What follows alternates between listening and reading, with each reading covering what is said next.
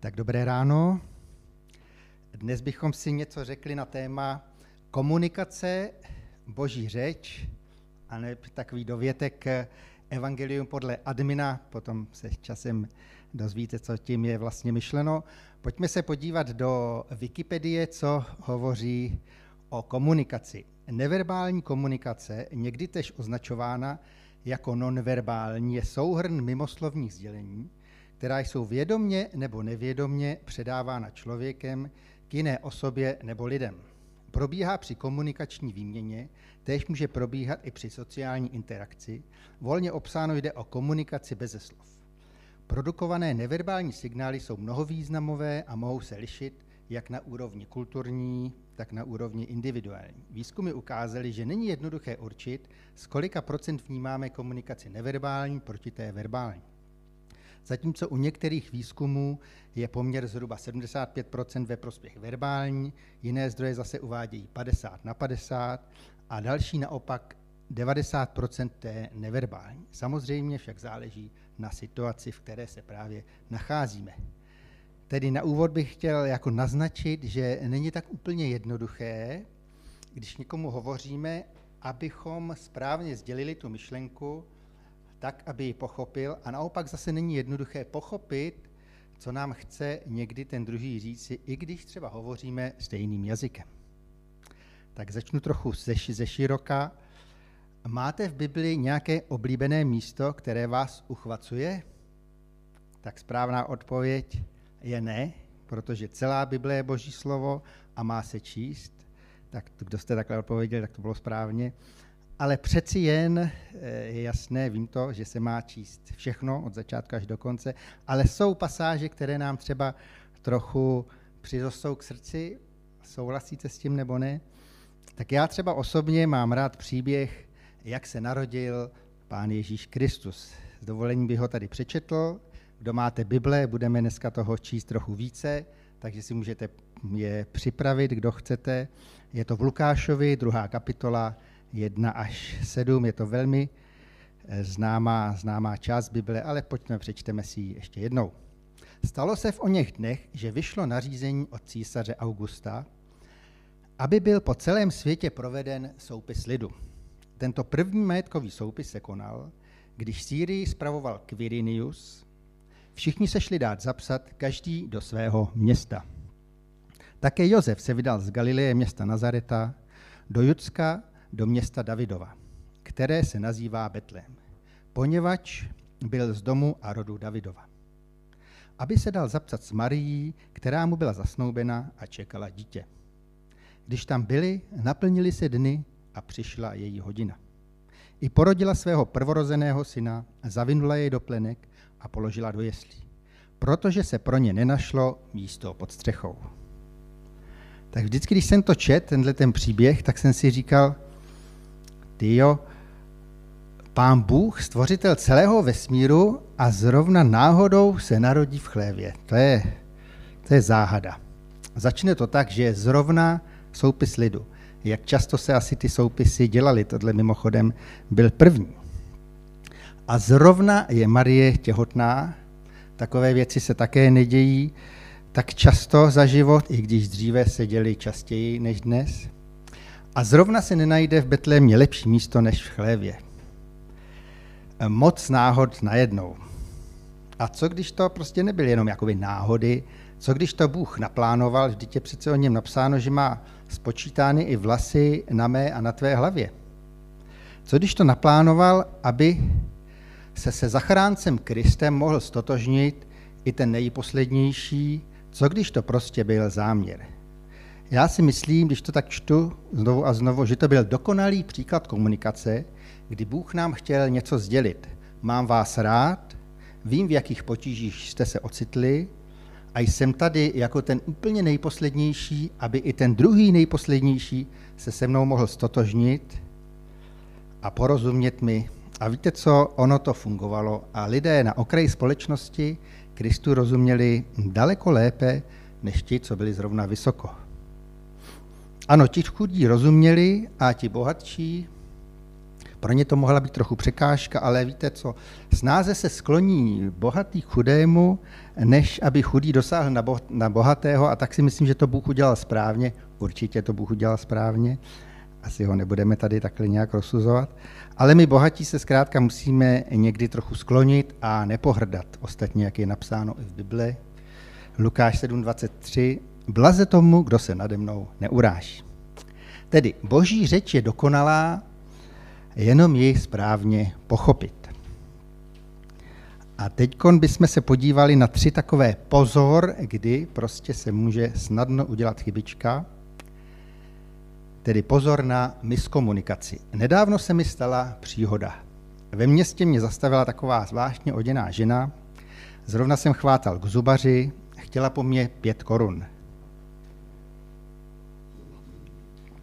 Chvíli jsem přemýšlel, k čemu jí bude pět korun. Vůbec jsem nepochopil, jakou příležitost mi v tu chvíli Bůh připravil.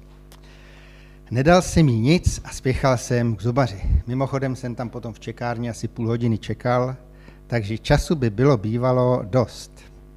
Asi za hodinu jsem se vracel stejnou cestou a vidím v té oblasti, kde jsem potkal tu ženu, tak ji tam znova vidím v partě takových lidí, posedává tam a popíjí laciné víno. A tak jsem se v duchu tak jako zasmál a říkal jsem si, tak jsem tě správně odhadl, co si zač. A v tu chvíli mě duch svatý, anebo svědomí, nevím, obvinili. Víš co, ta paní je taková, jaká je, protože se nikdy nesetkala se mnou. Myslím s Kristem, ne se mnou osobně. A ty jsi měl šanci jí něco říct, to setkání umožnit, ale neudělal si nic, mohl si nasměrovat na mě, něco jí říct, dát jí šanci a neudělal si nic. Máš podíl na tom, že je taková, jaká je, ale já ji mám rád. Vždyť i nevěstka Rachab je v rodokmenu Ježíše Krista. Matouš 1, 1 až 5. Listina rodu Ježíše Krista, syna Davidova, syna Abrahamova. Abraham měl syna Izáka, Izák Jákoba a tak dále a tak dále. Ještě se o tom dneska dozvíme. Salmon měl syna Boaz z Rachaby, Boaz Obeda a tak dále. Takže Bůh s takovými lidmi počítá a já ne. Mrzelo mě to a díky bohu, že potom za nějakou dobu jsem dostal další šanci a potkal jsem zase někoho v problémech a mohl jsem mu pomoci a snažil jsem se ho nasměrovat na Krista. Takže to byl takový z mé strany takový dokonalý, skoro dokonalý případ miskomunikace, kdy Bůh po nás něco chce, připraví tu příležitost, ale já jsem vůbec nepochopil, co mám udělat. Stalo se vám něco někdy podobného? Nevím, ale v Bibli, pojďme se teď do Bible, tam je hodně příkladů takovýchto nedorozumění. Mrkněme se teď do Genesis 17. kapitola. Kdo máte Bibli, můžete si to tam najít. Genesis 17, 1 až 5. Když bylo Abramovi 99 let, ukázal se mu hospodin a řekl, já jsem Bůh všemohoucí, choď stále se mnou, buď bezúhoný. Mezi sebe a tebe kladu svou smlouvu. Převelice tě rozmnožím. Tu padl Abram na tvář a Bůh k němu mluvil. Já jsem a toto je má smlouva s tebou. Staneš se praotcem hlučícího davu pro národu. Nebudeš, nebudeš se už nazývat Abram, tvé jméno bude Abraham, určil jsem tě za otce hlučícího davu pro národu. Bůh povolal Abrama, Abrahama, aby byl otec národu. Ne pouze otec národa Izraele, ale i ostatních národů. Ale Izrael to nepochopil, domníval se, že on je vyvolený, což je samozřejmě pravda, ale skrze Izrael, boží záměr je skrze Izrael, má být požehnan každý další národ, aby mohli být zachráněni a spaseni, co jich jen na zemi je. Ale to jim tak úplně nedošlo a tak se snažili Boha spíš tak nějak skrývat před ostatními, ne vždycky, ale většinou asi jo. A paradoxně eh, nejlépe svědčili o Bohu stvořiteli, Izraelci, když byli v zajetí rozptýlení mezi ostatní národy a pod tlakem. Zde je pár příkladů v Bibli. Josef v egyptském zajetí, příběh Mordokaje a královny Ester, příběh božího muže Daniela, ale třeba i David a Goliáš, nebo Eliáš na Karmelu, a další a další a další a další. Nakonec i celé minulé kázání bylo o tom, jak unesené děvčátko z izraelské poradilo veliteli vojska aramejského krále Námánovi. To je také, myslím si, že je pěkný příklad. Doporučuji přečíst v Bibli tyto úžasné příběhy a popřemýšlejte přitom, jaký to muselo a jaký to mělo dopad na ostatní lidi, ba celé národy, když viděli Boha v akci. Smutné je, že potom se do toho skrývání Boha Izrael tak zamotal, že když přišel Bůh v Kristu Ježíši na zem, tak ho nepoznali. Kristus se choval tak odlišně od jejich představ, že mu vůbec nerozuměli a odmítli se mu přizpůsobit a raději jej vytěsnili ze svého života. Je třeba ovšem podotknout, že stejná chyba hrozí i nám. Každému, kdo poznal Boží dobrotu, kterou máme v Kristu. Je trochu smutné, jak to kazatel vystihl, kazatel 1.9. Co se dálo, bude se dít zase a co se dělalo, bude se znovu dělat. Pod sluncem není nic nového. A tak si církev napříč staletími spokojeně žila a kolikrát ji až pro následování přimělo podívat se za svůj útulný dvoreček a zjistit, hele, venku také žijí lidé. Raději jim rychle budu zvěstovat evangelium o Kristu, aby se obrátili a nebyli tak zlí a nezabili mě. V Evropě teď máme jedinečnou příležitost a nemusíme ani moc cestovat. Bůh přeci řekl, Matouš 28.19, jděte ke všem národům a získávejte mi učedníky, křtěte je ve jméno Otce i Syna i Ducha Svatého. Podotýkám, musím se přiznat, že tento bod o Izraeli a církvi není úplně e, z mé hlavy, ale ovlivnil mě misijní kurz Kairos, jehož jsem se zúčastnil. Tedy pozor na miskomunikaci, kdy nám Bůh chce něco říct a my ho zkrátka nepochopíme. Druhé takové pozor, pozor na chybný úsudek. Pojďme se zase podívat na jeden příběh v Bibli ve Starém zákoně, já bych to přečet, je to první Samuelova, 31. kapitola, 1 až 4 a druhá Samuelova, 1, první kapitola až 16. verš. Je to trošku delší, ale poslouchejte, usaďte se a zkuste pochopit eh, smysl toho příběhu. Pelištejci bojovali proti Izraeli, izraelští muži před Pelištejci utíkali a padali pobyti v pohoří Gilboa. Pelištejci se pustili za Saulem a jeho syny. I pobili pelištejci Saulovi syny Jonatana, Abinádaba a Malkíšu. Pak zesílil boj proti Saulovi. Objevili ho lukostřelci a těžce ho postřelili. Saul řekl svému zbrojnoši, vytaz meč a probodní mě jím, než přijdou ti neobřezanci, aby mě neprobodli oni a nezneuctili. Zbrojnoš však nechtěl, velmi se bál. Saul tedy uchopil meč a nalehl na něj. Druhá Samuelova 1, 1 po Saulově smrti se David vrátil z vítězné bitvy s Amálekem a zůstal dva dny v Siglaku. Třetího dne přišel nějaký muž ze Saulova tábora s roztrženým šatem a s prstí na hlavě. Přišel k Davidovi, padl na zem a poklonil se. David se ho zeptal, odkud jdeš? On mu řekl, unikl jsem z izraelského tábora. David se dále tázal, pověz, co se stalo? On řekl, že lid utekl z bitvy, že také mnoho lidu padlo a našlo smrt, že i Saul a jeho syn Jonatan zahynuli. David se zeptal mládence, který mu to oznámil. Jak víš, že zemřel Saul a jeho syn Jonatan? Mládenec, který mu to oznámil, odvětil. Náhodou jsem se ocitl v pohoří Gilboa a hle, Saul se opíral o své kopí a vozy a jezdci už na něj dotírali.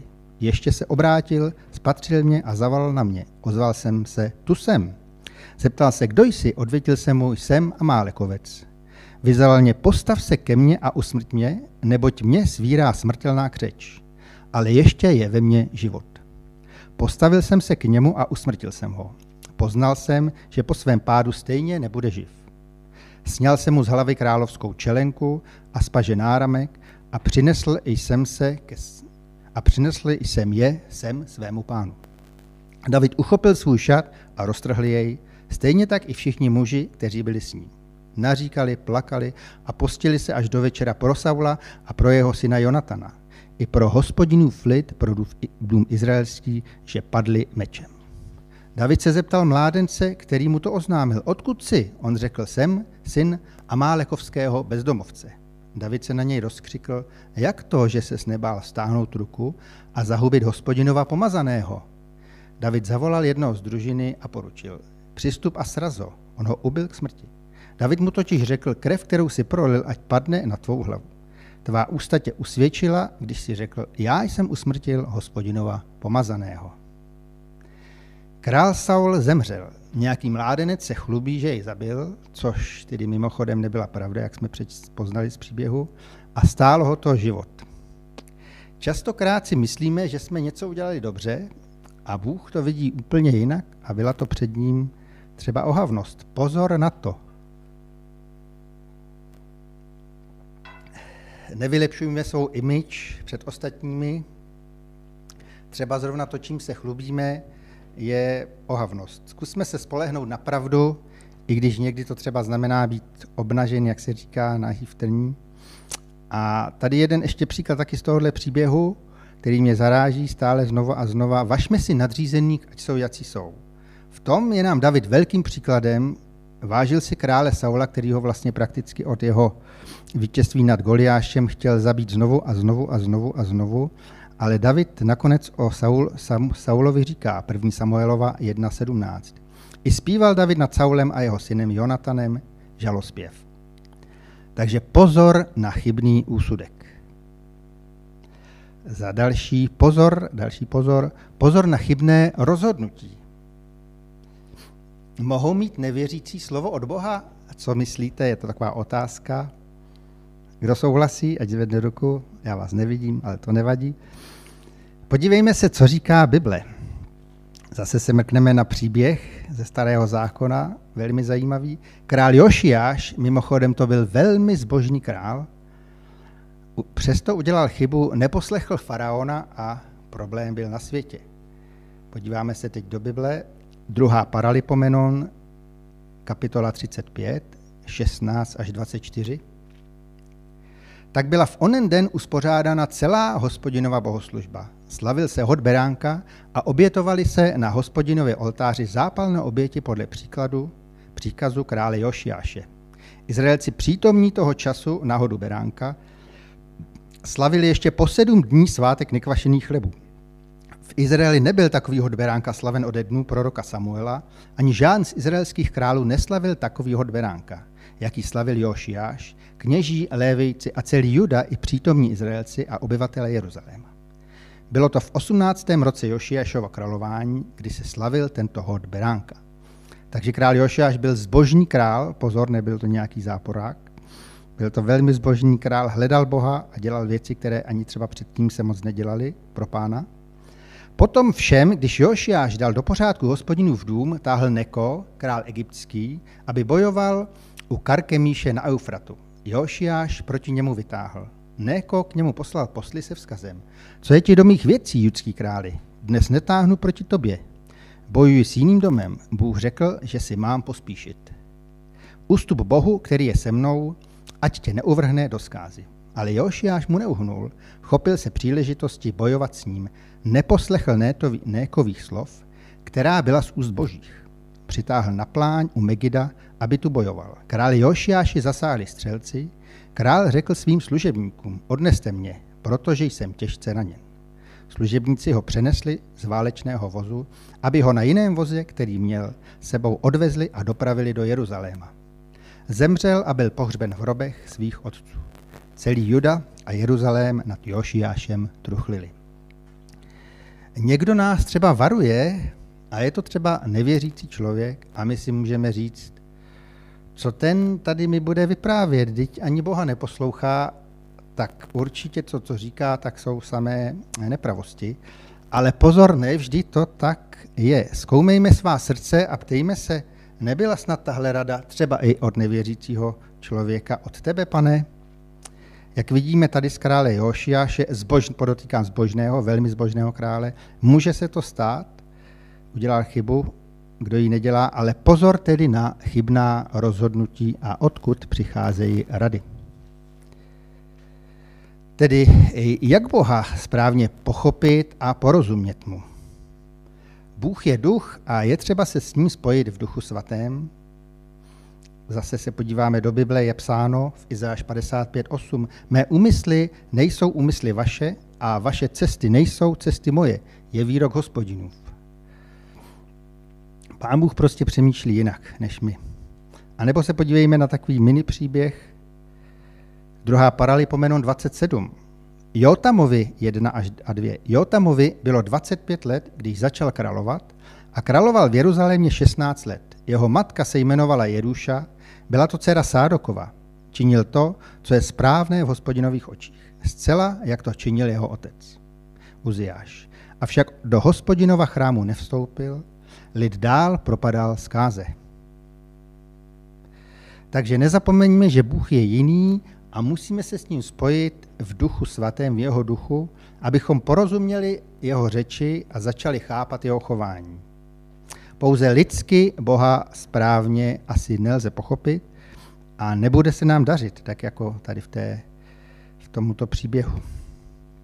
Tedy jak Bohu porozumět a pochopit, musíme vstoupit na jeho půdu, stotožnit se s ním, hledat jej, naladit se na jeho vlnu, naslouchat, být s ním, být u něj.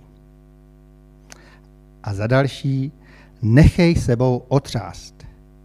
Neboj se věci změnit, změnit kurz, když pán zavelí.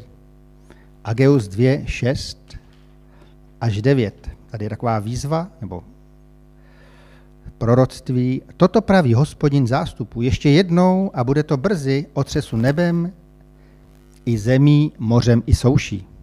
Otřesu všemi národy a přijdou s tím nejvzácnějším, co mají. A naplním tento dům slávou, praví hospodin zástupu. Meje stříbro, meje zlato je výrok hospodina zástupů. Sláva tohoto nového domu bude větší nežli prvního, pravý hospodin zástupů. Na tomto místě budu udílet pokoj, je výrok hospodina zástupů.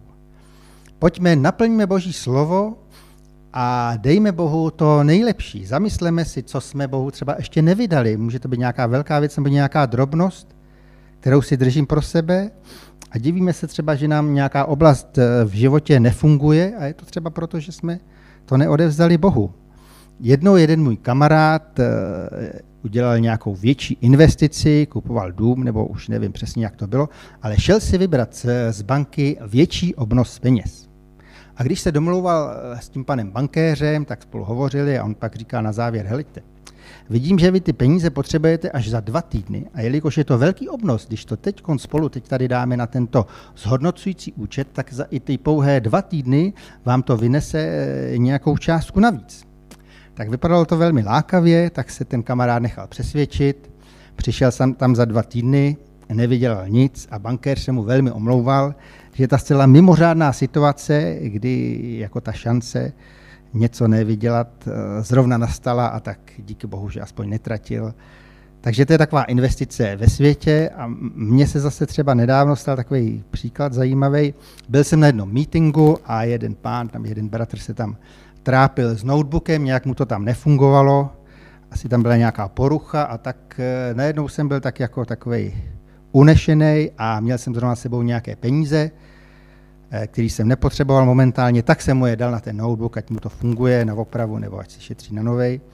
A víte, co se stalo? Ani ne do měsíce jsme v práci dostali nějaké mimořádné odměny a já dostal přesně desetkrát tolik, než kolik jsem eh, dal tomu, tomu bratrovi. Tak to je zase taková příklad takový boží investice.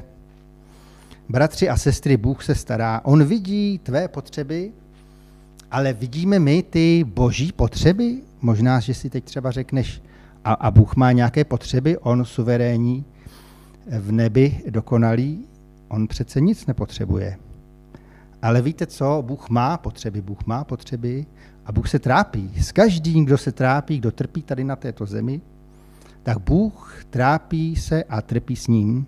A když ty někomu pomůžeš v jeho trápení, potížích, slovem, pomocí jakoliv, tak vlastně pomůžeš Bohu. Díky pánu za to. A možná, že si teď říkáš, no ale já nic moc jako neumím, co, jak já bych mohl tady pomoct.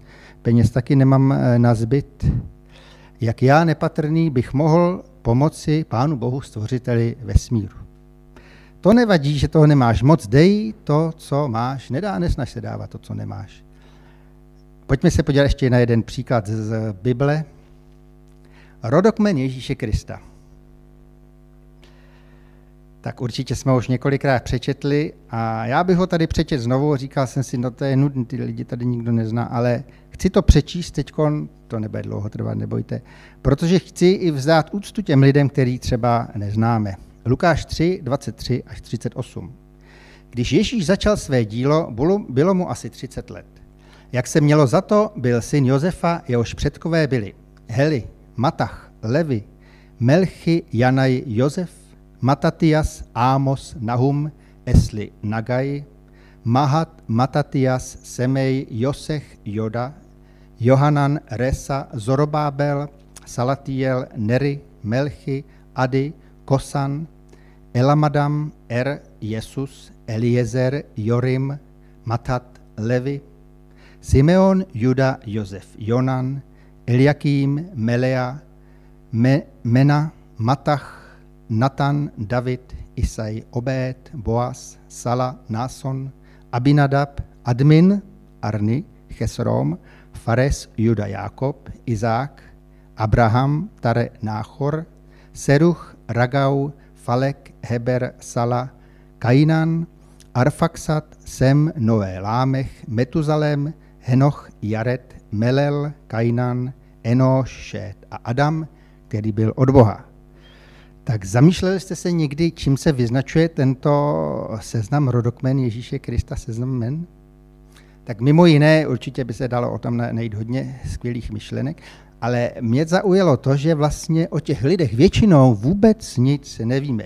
Je tam vyjmenováno asi 80, necelých 80 lidí a z toho je asi 20, maximálně, já jich teda znám daleko mý, ale nejsem veliký student Bible, ale maximálně 20 známých, Adam, Noé, Juda, Boaz, David a další a další, ale o těch přibližně z 60 nevíme z hola nic.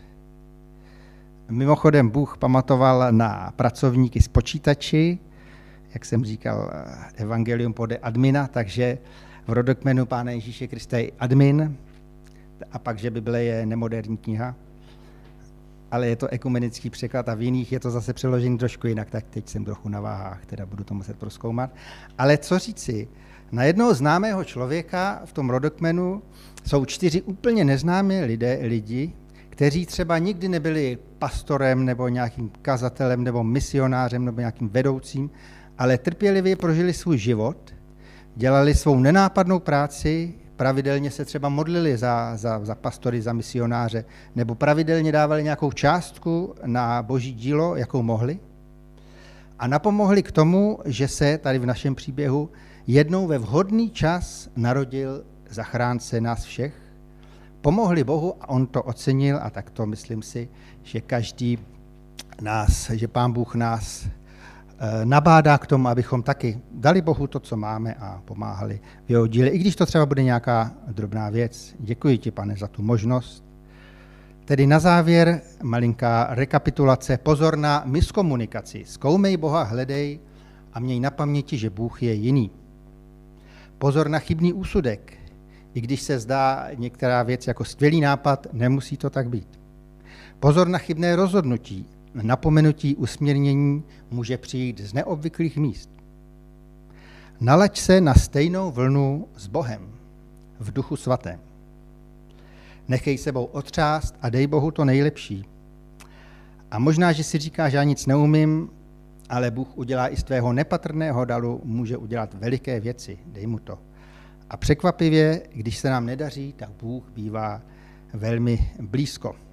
Děkuji za vaši pozornost a pojďme teď sklonit hlavy a možná, jestli se cítíš nějak zasažen, duchem dotknut, můžeš teď Bohu říct, bože, dávám ti tady tu věc, kterou jsem ti třeba ještě nedal, držel jsem si bláhově, a nebo tuhle jinou, kterou prostě, která mi v životě vůbec nefunguje, možná je to zrovna tím, že se sám pokouším, ale ty chceš být, pane, pomoc. Tak jestli vás teď Bůh nějak k tomu vede, tak pojďte, můžeme to v duchu Bohu říct. Pane, já ti děkuji za to, že Jsi trpělivý k nám, pane, že nás vedeš znovu a znovu a znovu a znovu, pane, a že i přes tyhle ty příběhy, které jsi nám dal ve tvé svaté knize, pane, se můžeme tak eh, inspirovat k tomu, tak, pane, dělat dobrá rozhodnutí a vylepšit tu komunikaci s tebou, lépe ti rozumět a děkuji ti za to moc, děkuji ti za tento den, pane, a moc tě prosím za celý tento týden, který přijde a vyprošuji požehnání pro každého, kdo, kdo tak tě slyší, pane, aby ho tak povzbudil, potěšil a Pomohl, pane, mu dát,